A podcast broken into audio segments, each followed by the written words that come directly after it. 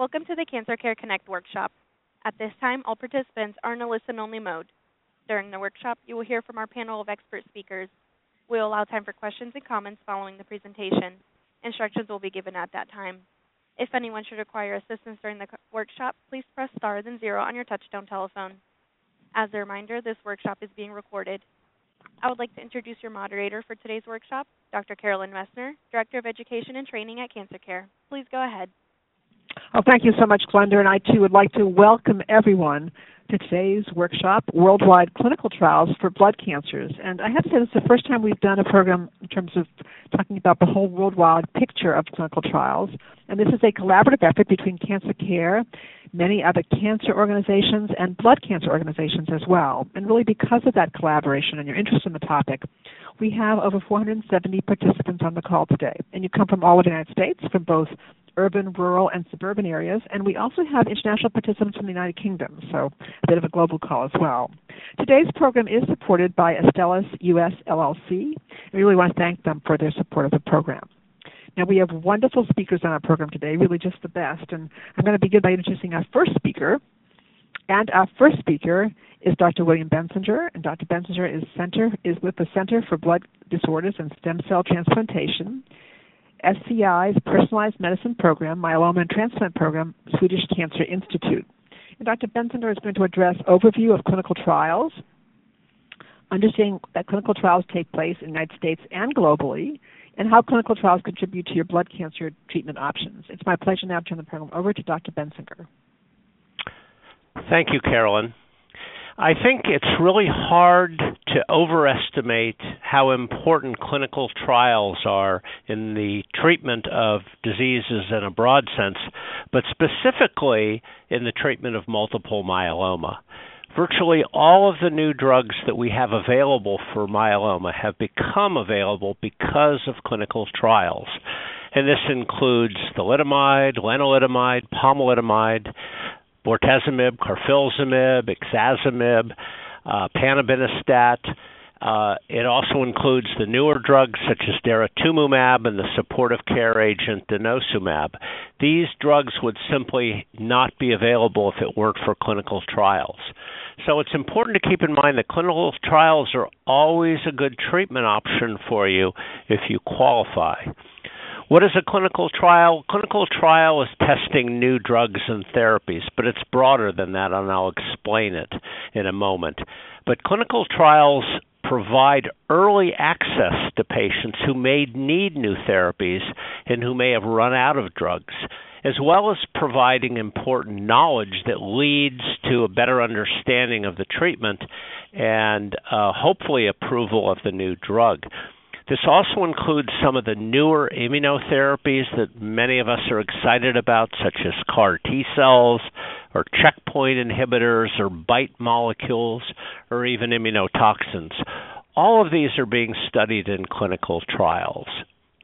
So basically, a clinical trial is a scientific investigation examining the safety and efficacy of therapies in human subjects.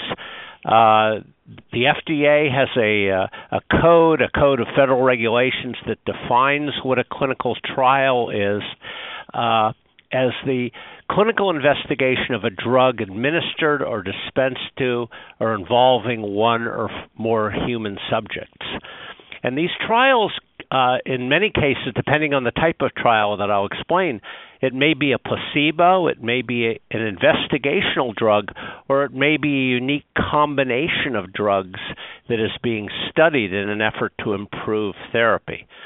And safety and efficacy are paramount in these trials uh, so that patients are protected from untoward side effects.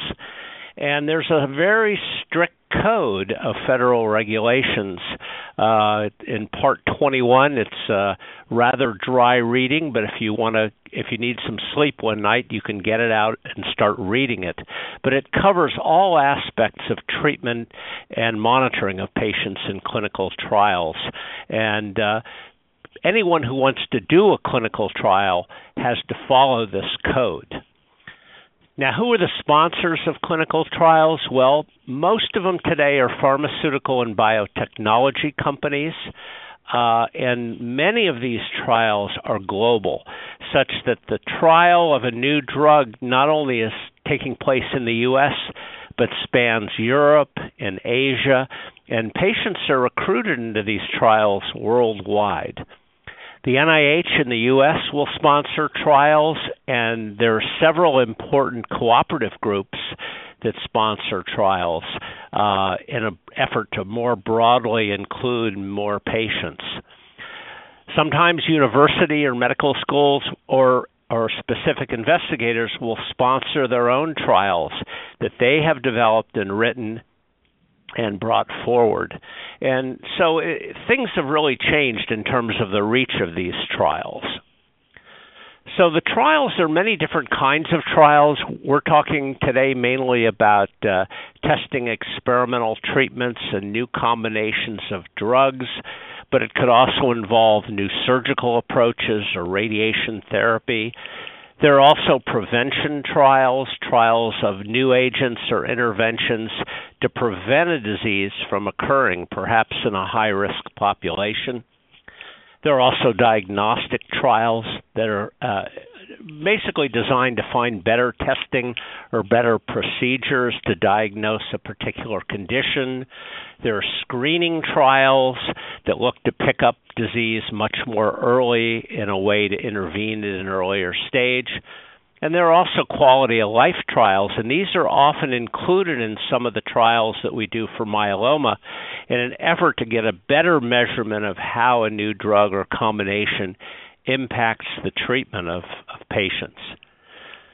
Now, to develop a new trial, there has to be a, an extensive amount of preclinical research, and this is research conducted in the laboratory in test tubes or in animal models designed to learn about the drug, learn about its safety in, in the animal models uh, before uh, going forward with uh, human subjects in, in the clinical trials. And these uh, tests are very important at preparing a protocol, which is a a, uh, a way to treat a patient and conduct the the research that's being done. And this is part of an application process made to the FDA because the FDA actually has to give their permission to even move forward in clinical trials in human subjects. And all of this goes together in what's called a new drug application uh, to go forward with uh, this kind of research. And all that has to happen beforehand. Now, the first type of trial in human is usually called a phase one trial. And this is an initial study, the first in human studies that are done to, to determine really the, the metabolism and the pharmacology of the drug, but very importantly, the safety of the drug uh, in the earliest trials. And phase one trials generally try to find a tolerable dose that they think may have some evidence of efficacy. And while efficacy uh, the, or the effectiveness of a drug is not the primary focus of a phase one trial, it can help guide uh, how to move forward. The second type of trial is called a phase two trial, and these are studies that are more focused on efficacy to look for a dosing that seems to have effectiveness against a disease or condition. And those uh, really are used also to design the dose that will move forward into a later stage trial, a so called phase three study. Phase three studies are expanded controlled trials generally have a comparison group where you compare a standard treatment to the newer drug or drug combinations. Uh, and this type of trial is looking really for better level of proof of efficacy while at the same time maintaining acceptable safety. And this is the most common route to FDA approval. Once a drug is approved, there may be other trials, so called phase four trials, which can be used to better define who benefits from treatment and how best to use the drug. Now, these phase one trials are designed really with safety and tolerability in mind, but again, getting more information about the uh, uh, pharmacokinetics and pharmacodynamics. These trials can involve single patients in increasing doses or small groups, generally three to six patients, that receive a particular dose before moving forward with it. And as I said, the phase two trials are designed in larger studies, and they're really designed uh, to determine the proper dosing for the phase three studies. The phase three studies are really the uh, most important part because that's the one that generally leads to FDA approval. Now, part of the phase three trial involves what's called randomization. Randomization means that a patient may be randomly assigned to either the experimental treatment arm or the uh, control or comparison one. And it's very important because it eliminates selection bias one of the things that's very important is if you if you're treating a group of patients, you want to make sure that the comparator group has the same characteristics in terms of their disease as the group receiving the experimental treatment. And the randomization tends to eliminate this type of bias. It also may uh, eliminate some of the what are called covariables, which are risk factors that can be uh, accounted for in the randomization process. And uh, in some cases, if you're using a placebo, it facilitates the blinding to the treatment for the staff and treating physicians. And a, and a placebo is basically a sugar pill. They tend to not be used too much in cancer treatment trials because no one wants to get an ineffective therapy, which is essentially what a placebo is supposed to be. So most of the randomization uh, randomized to a standard of treatment that is considered uh, appropriate therapy for a group of patients at that point in their time. And I think with that I'll stop and uh, turn the turn it back to you, Carolyn. Oh, thank you so much, Dr. Bensinger. That was really an outstanding presentation and actually a great uh, kind of introduction to the entire call, setting the stage for it as well.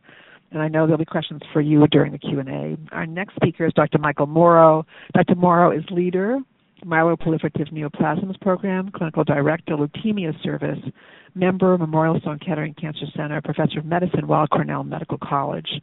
And Dr. Mauro is going to be addressing clinical trial recruitment, um, who is eligible to participate in these trials, and who is on the clinical trial team. It's my pleasure now to turn the program over to Dr. Mauro, to my esteemed colleague. Yes.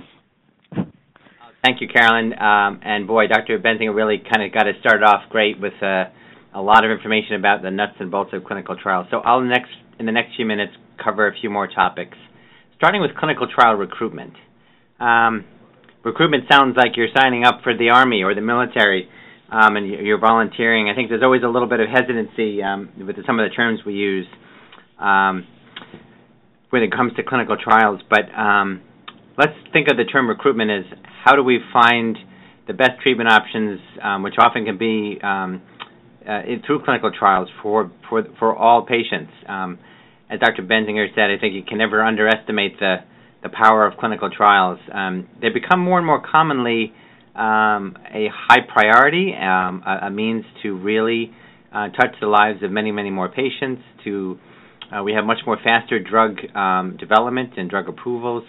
So they they've moved away from um, being just an experimental treatment for patients who have maybe had many other treatments and who are, have have um, no standard treatments. We we really incorporate many trials asking questions about what's our best first treatment, second treatment, next treatment um, some some subtle questions about optimizing our treatment, many many different modalities. But again, answering the question about recruitment, I think um, we heard that clinical trials can come from many different sources. I think the most common path is a patient is seen and by a doctor uh, who may be aware of research, maybe the investigator himself may know of a clinical trial in their center where the light bulb goes on and, and a patient is deemed to be eligible for a clinical trial based on their condition, the questions they ask, their needs. Um, and of course, so of course that's the most basic. As lar- large cancer centers will often actively try to look at patients who are coming to say what trials may be um, uh, w- uh, might be a good fit for this patient. Can we discuss different trials um, during an appointment? Um, so there are many different opportunities. Um, cancer centers and, and large medical centers, and even um, regional and community centers are, are not just the places where patients can be identified in the office. Sometimes um, uh, through patient advocacy groups like Cancer Care and others, you know, we, we can educate people uh, aware, make them aware that clinical trials are available. Um, uh, uh, post bulletins about um, new trials, new new initiatives. Um, most importantly, the patient themselves can can be a, a strong uh, direction from which recruitment can come from. Am I eligible for a clinical trial? What are my treatment options for my condition? Um, and the, the U.S. and our system has been very good to try to make it easy and very singular. That clinical trials that are um, run in the United States are all uh, should be searchable and, and something you can find on, on a website, clinicaltrials.gov, which is a U.S. government-based website where we register clinical trials, and you can search by a, a diagnosis, a cancer center, um, uh, many different ways to find clinical trials. Now, of course, it can be a little hard to navigate um, and to translate, but that's what the, the team's about. And I'm going to cover that as my, my third point. Um, um, before I, um, I lose all my time, I think I should cover the next t- topic, which is who is eligible. I think many people who have some familiarity with clinical trials will have heard the term inclusion and exclusion criteria. So, as Dr. Bensinger mentioned, you know, clinical trials are trying to define populations um, who are suitable for correct treatments. The treatment, the intervention, as we call it, can be many different at many different levels. Sometimes quite um, experimental and quite multifaceted. Sometimes quite simple. Um, but in general, in order to answer a scientific question, el- eligible for a clinical trial in terms of the scientific side, we need to be able to say that we have a, a certain kind of person with a certain con- with a certain condition um, at a certain stage. But um, it can be variable from trial to trial. Some of the general things that are asked about are someone's other health conditions, comorbid conditions, as we call. What other health problems are active or inactive might affect the person's treatment, the the, the, the treatment side effects.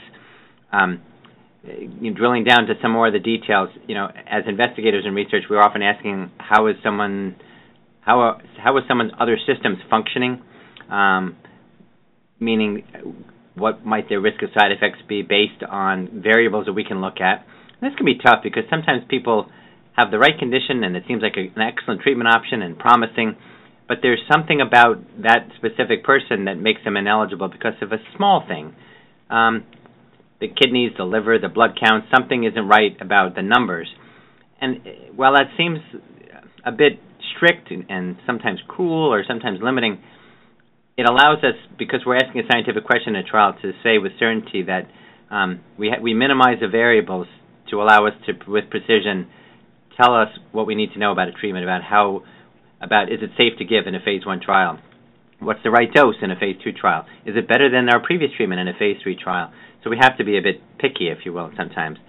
When it comes to the disease, some of the treatment um, eligibility are very broad, meaning some trials include people with many different types of cancers, which seems a bit interesting. But as targeted therapy develops, we know that sometimes that that medication may work in many different diseases. For example, in blood cancers, if we find an enzyme or a target that may be common to chronic leukemia, acute leukemia, uh, maybe lymphoid and myeloid leukemia, or more uh, pre-leukemia conditions like myelodysplasia and as well acute myeloid leukemia. We will test that in, in, in broadly, especially earlier on.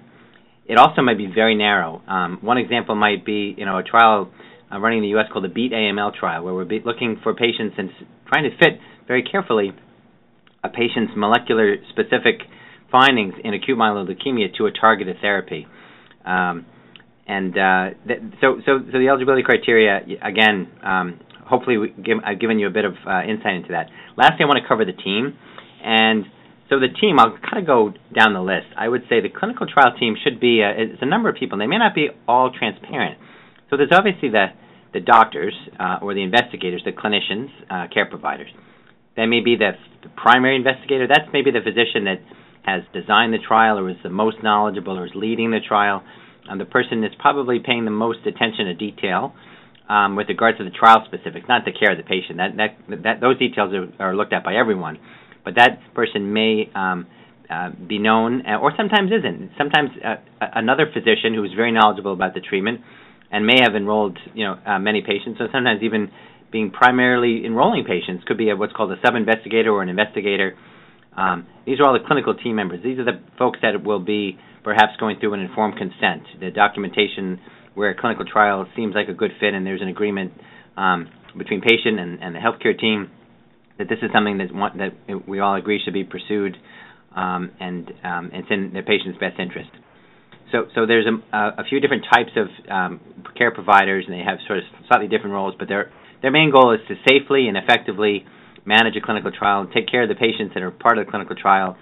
Um, there's a lot of work involved in those roles, uh, making sure all the the uh, the T's are crossed, the, the I's are dotted, and everything is, is managed to um, to in the end be able to again um, scientifically answer questions, um, uh, clinically help patients, um, if if and always when possible, and um, and manage it efficiently and and, and uh, properly.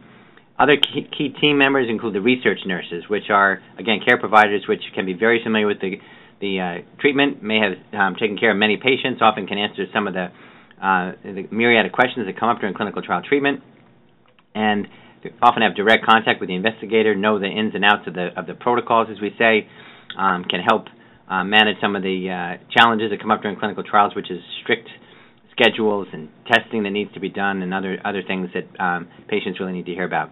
There's another person who in the clinical trial team is very important, the research coordinator or the research staff. They may not be clinical providers. They may not you may not see them in the office or talk to them, but boy, they do a lot of work behind the scene to manage the information that's part of a clinical trial, all the data regarding the patient and all their facts, the treatment and the details of how the treatment's being given, all the side effects, any problems that come up. They're very carefully managed through a series of, of pathways, things such as um, adverse event reporting, any side effects. Um, so the research coordinators are an important part of the team. Um, at the institutional level, there's the um, the uh, regulatory board, the IRB. There's the regulatory committees on a hospital uh, campus or cancer center. I'm not going to get into too much detail there, but suffice it to say that there's a very uh, well-oiled and, and organized way which a clinical trial is vetted through um, uh, committees that include physicians, administrators, patients often, um, pharmacists, a number of different people to make sure that it, things are written properly, followed properly, uh, followed through on properly, and the clinical trial conduct is exactly what it needs to be, which is precise and safe. Lastly, the sponsor, which Dr. Bensinger mentioned, and, and um, uh, to some degree, and that can be many different people. It could be a pharmaceutical company, it could be a cooperative group, uh, group of uh, hospitals, physicians um, in a region or a country that are, are managing research. Um, and we get again a, a, lot of support from those that are developing medications. Um, sometimes we're doing this independently. Um, many times this is through government uh, funding as well. So I hope I've educated you on those three points, and, I, and, and in, in, the spirit of leaving time for others, I'm going to stop there and uh, and thank you for your attention. Oh, thank you so much, Dr. Moore. That was really outstanding, excellent, and very uh, comprehensive in terms of who is on the team and all the information. So thank you. And our next speaker is Dr. Christina Gowin. Dr. Gowin is Assistant Professor of Medicine, University of Arizona, Tucson, Arizona, Research Collaborator, Mayo Clinic, Phoenix, Arizona. And Dr. Gowin is going to be addressing what happens in blood cancer trials, the meaning of informed consent, and benefits and risks of participation. It's my pleasure now to turn this program over to my esteemed colleague, Dr. Gowin. Well, thank you, Carolyn, so much for truly the opportunity to speak on this wonderful teleconference. And thank you, Dr. Bensinger and uh, Mauro, for a wonderful lead up. So, I will be discussing what happens in a blood cancer clinical trial. And so, I'd like to give you a general overview of the clinical trial, and that's already been done somewhat. But I'd like to discuss what occurs before the trial, during the trial process itself, and finally afterwards. Before you take part in a trial, a doctor or another researcher will really ensure that you understand the purpose of the trial and how that trial is going to affect you.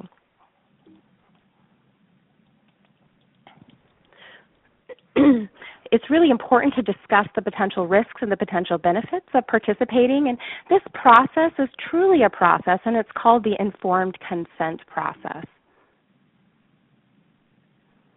So, the informed consent process is the process of providing you with that key information about the research study before you decide whether you want to accept the offer to take part in the trial. The research team will provide an informed consent document to you that includes the details of the study, such as its purpose, how long it's expected to last, any tests or procedures that will be done as part of the research, and who to contact for further information. Really important to note that if English is not your first language, be sure to ask for an informed consent document in your native language. The informed consent document also explains the risks and the potential benefits, and we'll discuss a little bit about this later. You can then decide whether to sign the document. And I encourage you to take that informed consent document, read it over, truly understand it before making your decision. It's important to understand that participation in a clinical trial is voluntary and you can leave the study at any time. So once you've decided you do want to participate, you may be introduced to a term that actually was uh, introduced earlier in the call by Dr. Bensinger, and this is the topic of randomization. In randomized trials, you will be allocated to a treatment group or control group at random. And usually this is done with the help of a computer program, and this helps to minimize the doctor or patient influence on the actual trial results. So really important. So if you are in the treatment group or the intervention group, you may be given uh, the new treatment that's being tested. But if you're allocated to what's known as the control group, you may be given an existing treatment, a standard treatment, as Dr. Bensinger had uh, stated earlier in the call, this is typically the standard of care therapies that we're testing are new cancer treatments on in the world of cancer care that we want to ensure that our patients are getting some form of therapy that will be active against their disease. You may also get uh, a placebo and other trials or no treatment, a waitlist control, depending on the different kinds of trials, the kind of intervention, whether or not it's a medical uh, uh, therapeutic or maybe a, even an exercise intervention, which is more and more being done, other types of interventions. Um, moving on, I think we talked a little bit about the idea of a control. And so it's even it's important to understand that even if you're in the control group, you still are a very important part of the trial. And the results from this group are, are really what measures the effect of the test and uh, the treatment being compared with. So don't forget the treatment being tested may be no better than control, which is why the trial needs to be done. Some other terms that you may hear is the term called a blind trial. And in this, researchers won't tell you which group you're in, which means you might be receiving either the new treatment or the control, but you won't know which. And this is to prevent you from guessing which treatment you're getting. And the treatments are truly made to look as similar as possible. Researchers designed blinded trials because if you knew which treatment you were getting, it could potentially influence how you feel or how you're reporting your symptoms. Some trials are actually double blind, which means that neither you nor the doctors treating you know who's getting which treatment until the uh, the actual analysis is being performed. So once you've decided to participate and you've really kind of received, discussed, and understood the informed consent, and you've been randomized, what happens? Typically, the researchers are running the trial really carrying out different tests for you, finding out if the treatment is working. Maybe this is laboratories, maybe these are scans. Um, at the same time, they'll be looking out for, really importantly, any side effects. So, as a clinical trial participant, incredibly important to be relaying all of the side effects which may be occurring if they are occurring. And this includes psychological symptoms. You may be asked to fill out questionnaires or to keep a diary. And this idea of quality of life was brought up earlier on the call, and that's a lot of what we're trying to get at in these questionnaires and the diaries. So, really important again to be sure that you're keeping an accurate description of how you're feeling on the trial.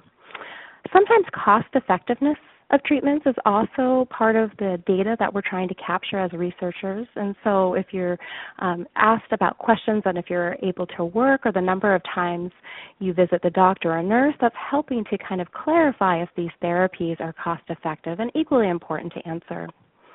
So, what I'd like to emphasize is that all questionnaires, all diaries, these kinds of components are just as important as some of the other data points we try to capture as researchers, such as laboratories and scans and side effects. So, please always answer them uh, thoroughly, honestly, because they are an important part of the clinical trial process. At the end of the trial, the results are typically made available to everyone who took part and they're published regardless of what they show. And uh, that is uh, it's to demonstrate how the results really add to the available knowledge of our cancer therapies. And so, what are the potential benefits of participating in a clinical trial? And truly, there are, there are many different potential benefits of participating, which include and certainly aren't limited to uh, a few that I'll describe here, but it's truly the opportunity to help others by contributing to the knowledge of the new treatments or procedures. And that's how we advance the field. It's also to gain access as a patient to new treatment that perhaps you would not have access to otherwise. It's also a benefit to receive really regular and careful medical attention from a research team that includes the doctors, a research coordinator, and other health professionals, which tends to be a little bit more intensive than what you would get otherwise. There's also potential risks, and these are really discussed thoroughly in the informed consent document. Uh, there may be unpleasant, serious, or even life-threatening events in an experimental treatment, so it's very important to to understand those and discuss them thoroughly. So, some important questions that you may want to ask your treatment team before enrolling in a clinical trial are what are the short term benefits, long term benefits? And then on the flip side, what are the short term risks and potential long term risks? And what are the potential side effects? It's important to understand what are the other options available and what are the standard options and how do the risks and the possible benefits of this trial compare with those options. So in general, clinical trials are carefully designed to minimize the risk and maximize the benefits to all that take part in whatever treatment they receive. Um, but again, it's so, so important to understand the trial you're considering to participate in thoroughly and truly take the time to process the information, informed consent prior to making your decision. And be sure that you understand the potential risks and the potential benefits, as well as the alternative kind of uh, standard of care options before enrolling. And uh, with that, I would love to turn the call back over to Carolyn and the rest of our uh, speakers for today. Thank you. Uh, thank you so much, Dr. Gowin. That was really very informative. Excellent. So, thank you so much. And our next speaker is Dr. Elizabeth O'Donnell. Dr. O'Donnell is an instructor, Harvard Medical School, Department of Hematology Oncology, Massachusetts General Hospital Cancer Center. Um, and Dr. O'Donnell is going to address how and where clinical trials are conducted, how and where you may participate in a trial, and specific questions to ask your healthcare team. It's my pleasure now to turn this program over to Dr. to my esteemed colleague, Dr. O'Donnell. Thank you very much, and thank you to everyone participating in today's call. We've now heard three wonderful presentations highlighting a lot of the different features of clinical trials and some of the important questions, um, getting at what you should be looking as a patient I'm going to go over some of those topics, but hope not to be too redundant and maybe focus on some other areas uh, to kind of broaden what we've heard today. So, um, the first subject we were to address was how and where clinical trials are conducted. Uh, Dr. Bensinger uh, discussed much of that there are both uh, clinical trials that are conducted nationally and internationally. Um, in the United States, they're primarily led by academic hospitals, but are also uh, available in larger private practices. We have a, a very fortunate in the United States to have access uh, to really the cutting edge clinical trials. Um, I want to underscore his point as well that it is because of these clinical trials uh, in multiple myeloma in particular that we have been able to advance the field and um, these are so important for both the patients and the doctors trying to help the patients so that we really have the resources and the treatments uh, to better our care of blood cancers.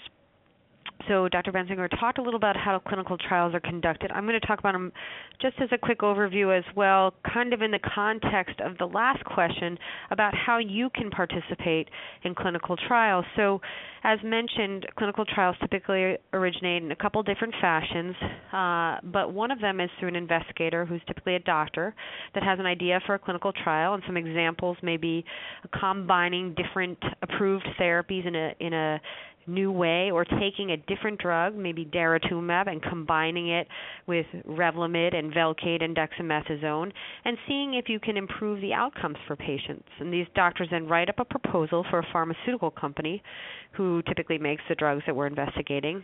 And we ask for funding or free drug to run this trial. Other studies are run by the pharmaceutical companies themselves for example, a drug company has a new drug that they would like to bring into practice or they'd like to get FDA approved, and they write and fund the entire trial and partner with doctors to help enroll patients. Um, so that's kind of a framework, and I think again it's just important to understand the three phases of clinical trials when thinking about your eligibility because they're not all the same. So a phase one study uh, which is the one where a new drug is being introduced.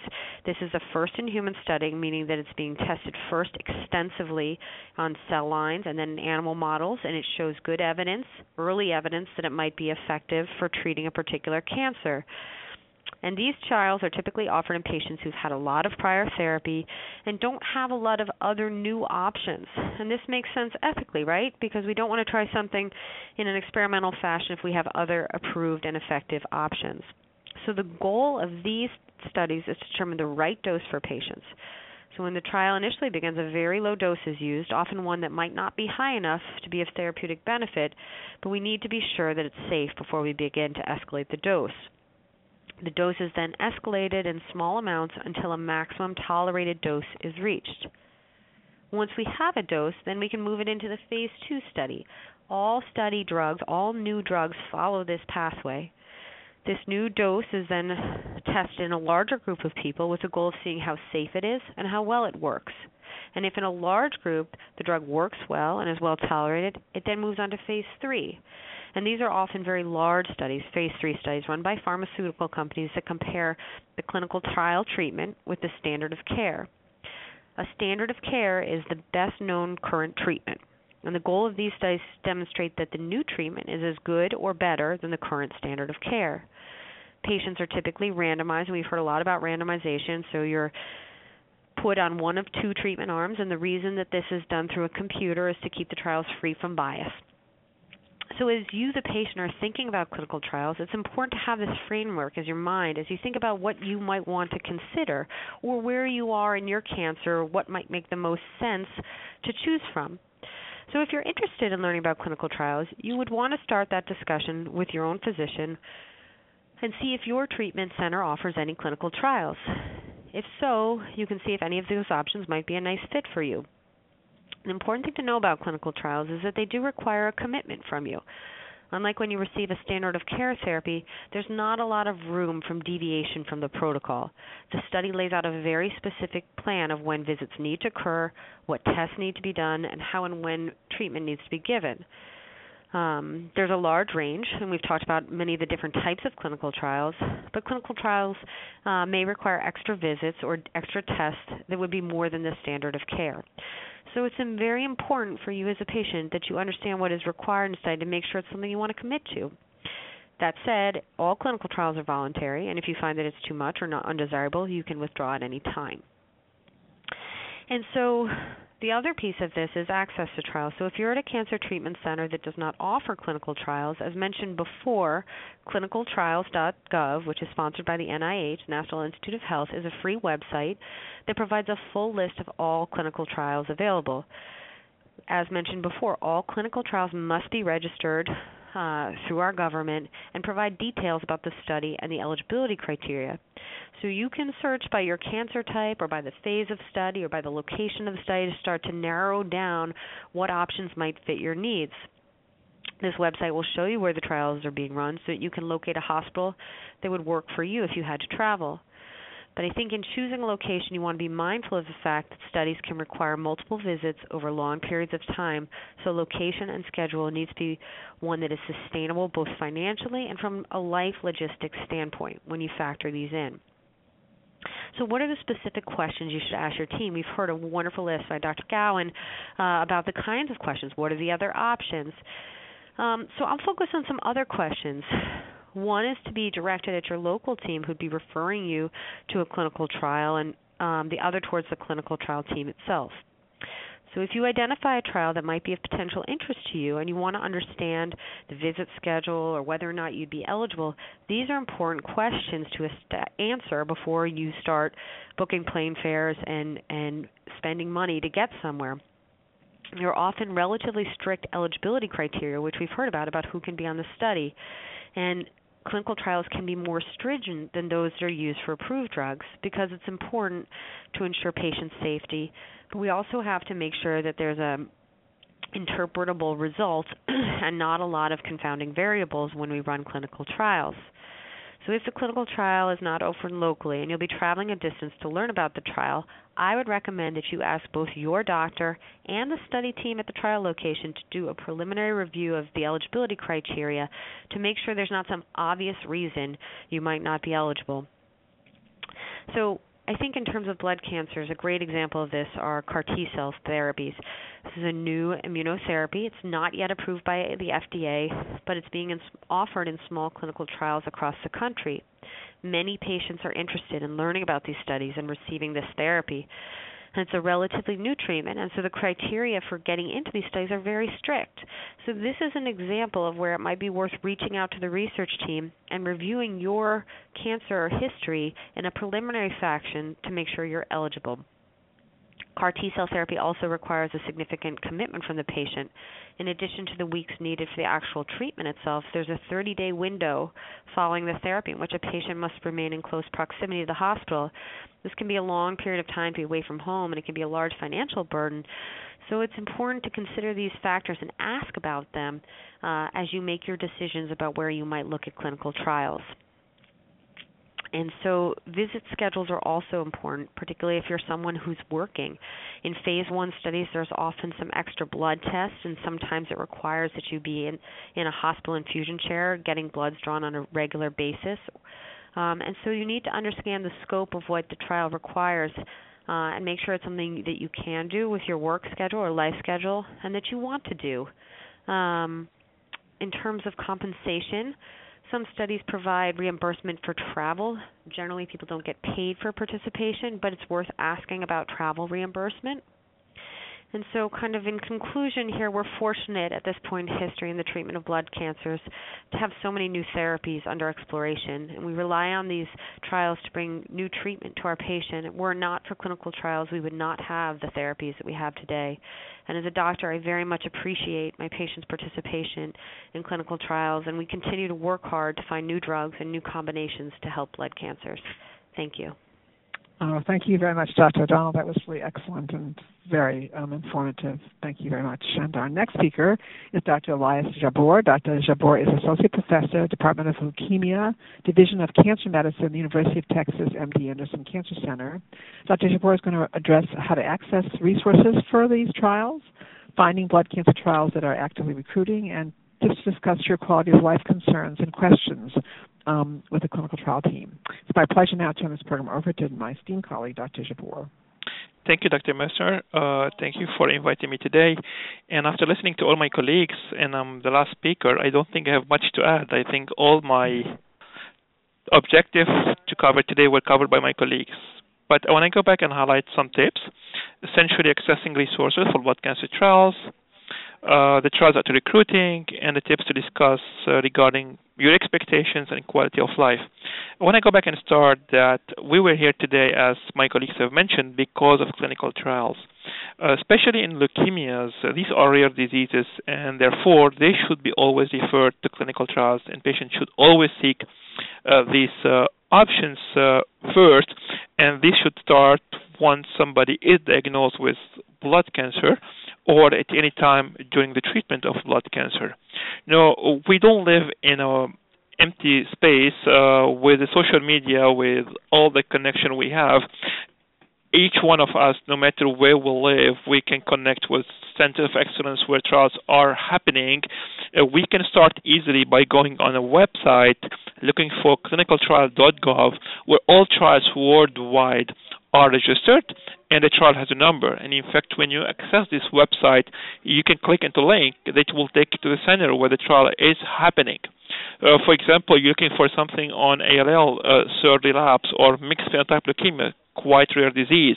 You can go on the website clinicaltrial.gov, and then from there it will direct you to MD Anderson, to Memorial Sloan Kettering, to Dana Farber, or whatever. So you can identify what the trial is, and what the trial is a multi-center trial, so you can pick the center close to home, uh, or only a single-arm trial where you're in a, uh, one center where you have to go travel to the trial where this, the center where this trial is happening. Now, that being said, uh, in addition to uh, the clinicaltrial.gov, there's leukemia lymphoma societies. There are other societies as well, or the alliance groups where they work together, and your doctor, no matter where he's located, I'm sure he's part of a network where they can guide you or orient you to the trials are available in their network, in their centers, whether they're a group of private practices or academic uh, settings. So then you have a cancer, uh, you have a diagnosis, you're looking for the clinical trials, you identify some. Then the next question is, uh, where do we go from there? We have a trial at MD Anderson, for example. Are they recruiting for this disease? My colleagues cover a different setting of trials, what we call the phase one, phase two, and phase three trials. These trials, they open and close to assess for safety, especially the early trial, the phase one. So while the trial is active and opening, for a certain time it may be on hold to assess for safety. It's important, therefore, once you make your next step to see the trials are being activated, they're being recruiting or not. And the easiest way to do it is just when you get to this trial to identify the PI, and usually the emails is present to contact the PI, uh, you directly as a patient or your doctor to call the PI to say, well, we have this trial, we're recruiting patients. I often get emails from patients, their family is telling me, well, we have this my cousin had this or my son had this cancer. Uh, I need to know whether I'm your trial is recruiting, yes or no. So that is we identify whether we can recruit a patient, yes or no. Now there's something about expectations here, and uh, being a working at a tertiary center, sometimes I get calls for, oh, well, we're on this trial. So uh, you need to keep in mind that the phase one trial essentially will always look for efficacy. It the focus is safety. Then a phase 2 study is essential for efficacy, phase 3 study to compare to the best treatment available. So it's unfair, or I understand the frustration. We want to see efficacy, but phase 1 in patients who failed multiple therapy, having complete remission of 50%, that is too much. So we need to set the expectation. We need to understand where we're standing today and what we are looking to achieve in these clinical trials. Often I get patients asking me, what do I get from it? What benefit I do get? And even if you're getting randomized to standard of care, well, we all benefit. Uh, and the patient who's coming today would benefit from the knowledge of what we've done in the past. So the trials are always benefiting people, but it's really important to set the expectations and to know what I'm looking to achieve in it. Now, in addition, we get calls saying, well, am I eligible for the trial? Can I get into this trial? Well, we can look into that and we can advise, but the criteria, the screening will only happen once we see a patient. Because while I'm getting a call from a patient who live in uh, Montana coming to Houston, he did well, but when he comes to Houston, he had a fever, and therefore he won't be eligible at that time because of infection. Because with the trial, it's always strict criteria for inclusion. So yes, call us, reach out to the PI, check for recruiting uh, a trial, assess feasibility overall. But again, the enrollment will only happen once you clear on site to see whether you're eligible, yes or no. And finally, one more word about why do I favor clinical trials. I think research starts once the drug is commercially is approved. Because the companies or investigators at the beginning they run a pilot randomized trial to get an approval. And often we get the label, we get drug approved, but then tuning the treatment, optimizing the care, optimizing the dose of the treatment, improving on safety will only start once the drug is approved and commercially available. So yet, even though there's drug commercially available, clinical trials are also important, whether it's uh, phase 2, phase 3, or phase 4, to assess for better administration schedule for better combination with the goal at this stage is to further improve the outcome. So these are really uh, something you should look for, especially in patients with blood cancers. Finally, the discussion is really important. Don't be shy of ask questions. I think it's a dialogue between uh, the patient and his families, uh, the team medical team providing the care locally or in a clinical trial setting in order to deliver what the patient is needing. And again, I highlight something for quality of life is really crucial, and mainly in early clinical trials, what we call the phase one. Uh, if I have a clinical trial, for example, where my patient will stay in the hospital for four weeks doing PK studies, uh, where it's a phase one, I should be honest as well with the patient and their families what we're looking to achieve. Do I want to be in the hospital for the whole month? For the phase one, that I have no clue of the outcome or maybe uh, spending time at home with my family, with my beloved one. I think the dialogue should always be transparent. What do we need to expect to achieve and preserve the quality of life? So finally, uh, without these trials, we will not be where we are today. I think in leukemia, in particular, it's my uh, my field of interest. We've made tremendous progress in chronic leukemias, CML, now in ALL, and in AML we have a lot of things that would not happen without the trials, without the con- the participation of our patients. All in this case work together for the same goal to find a cure and improve the outcome of our patients. Thank you very much. Oh, thank you very much, Dr. Jabbour. That was really outstanding as well. Thank you. This has been amazing, and um, thank you all. And I, we do have time for questions, and so I'm going to ask um, Glenda to explain to everybody how to queue up questions. We're going to take as many of your questions as possible, and if we don't get to your questions, what we will do is I will explain to you at the end how to get your questions answered. Okay? So, but let's see what we can take right now. So, um, Glenda.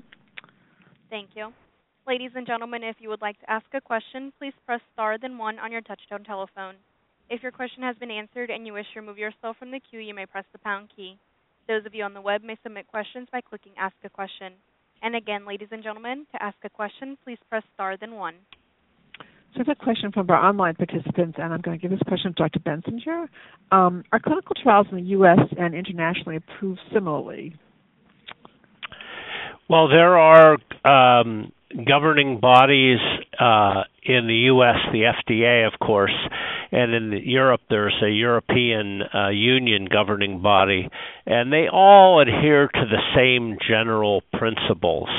Uh, which is really uh, informed consent, protecting the patient's safety of the treatment, and very close monitoring for outcome. And so, I would say that regardless of whether you have a you're in a trial in Europe or whether you're in a trial in the U.S., there's a lot of overview and and protections that will uh, ensure uh, that the trial is conducted responsibly and patients are protected.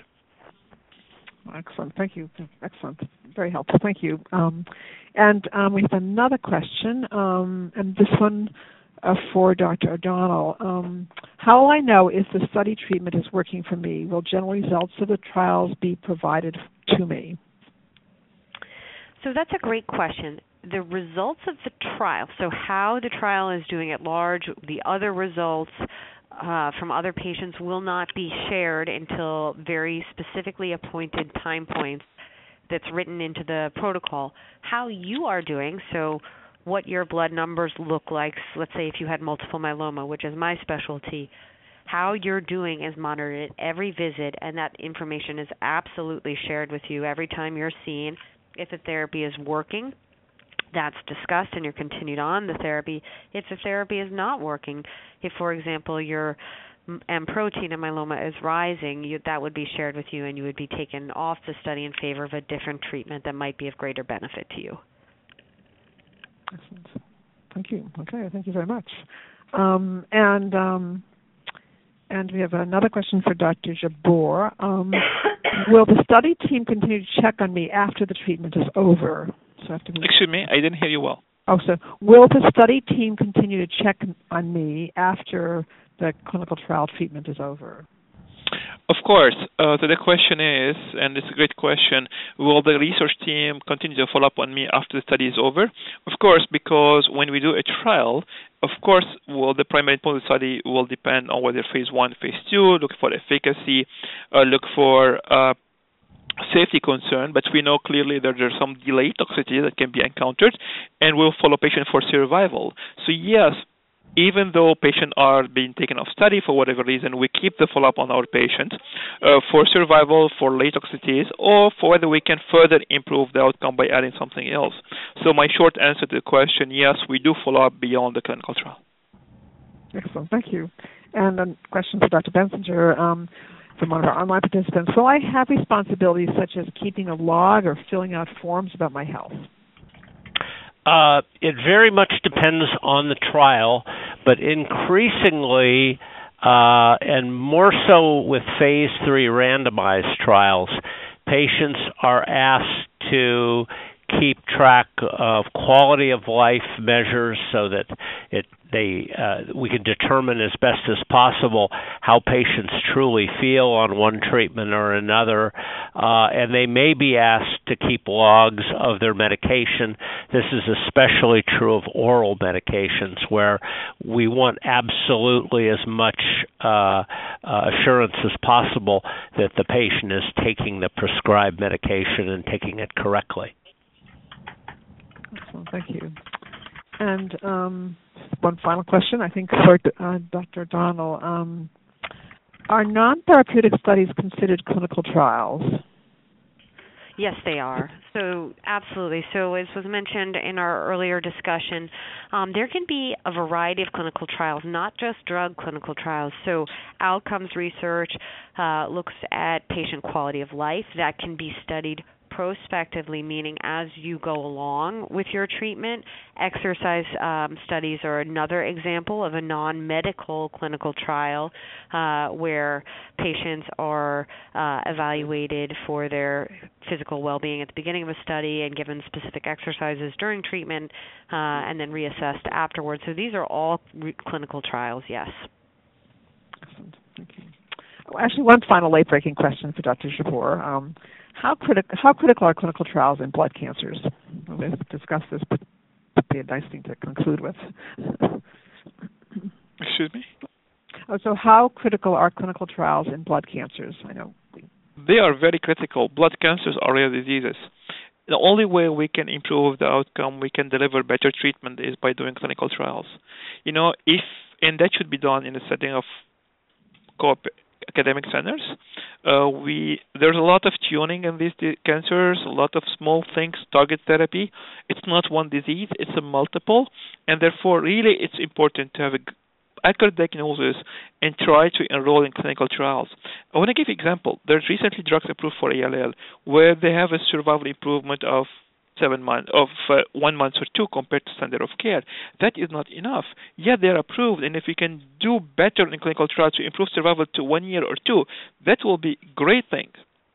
In addition, you know, the clinical trials may be cumbersome to the patient and maybe a burden, but the follow-up is so rigorous, and a patient will be followed closely and have a close assessment, and we definitely do better at the long run. So I think it's really critical for patients with blood cancer to seek clinical trials and to be enrolled in clinical trials. Well, thank you so much. And I want to thank all of our speakers who've been really outstanding. This has been an amazing, amazing program. Phenomenal, actually, frankly. And um, we really have the best of the best on this program. We also want to thank all of you who've asked such great questions online. Those are really terrific questions that allow us to expand upon some of the topics. And um, so now, in conclusion, I'd said that there, I know there are questions still in queue, and and some of you still have questions. So I'm going to go address how you can get your questions answered. So for any um, medical questions that you still have, of course, your healthcare team is a wonderful resource for all of you. Absolutely a terrific resource. We never want to sidestep them because they know the most about you. However, many of you also would like to you know, contact another place that's credible to get some additional information, to perhaps ask more informed questions to your healthcare team, or to actually just bring some more information to yourself so you can feel more confident asking your questions. So we definitely recommend that you contact the National Cancer Institute at 1-800-422-6237 or for all of you on the call who prefer, their website is www.cancer.gov. And they have a live chat feature where you can post your question, and they will actually get their information specialist will get all the information for you that you want. Also, we talked about um, in terms of clinical trial information, uh, www.cancerclinicaltrials.gov. It's a wonderful resource as well. Again, offering you those similar resources um, in terms of just accessing all the information that are registered on clinical trials in this country.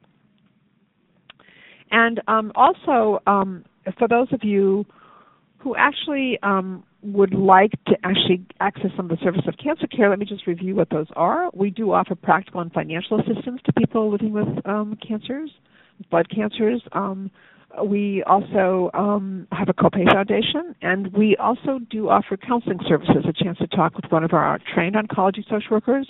And you can do that both on the telephone or um, online. You can post your question online, and we also have a number of both telephone support groups and we also have on 120 online support groups. So lots of support groups that you can uh, potentially access. Um, you you can visit our website um, and actually uh, www.cancercare.org, and you can um, get all this information. Register for an online support group, and, and one of our oncology social workers will follow up with you. You can call our 800 number at 1 800 813 4673. And again, you'll be sent all that information at the end of today's program.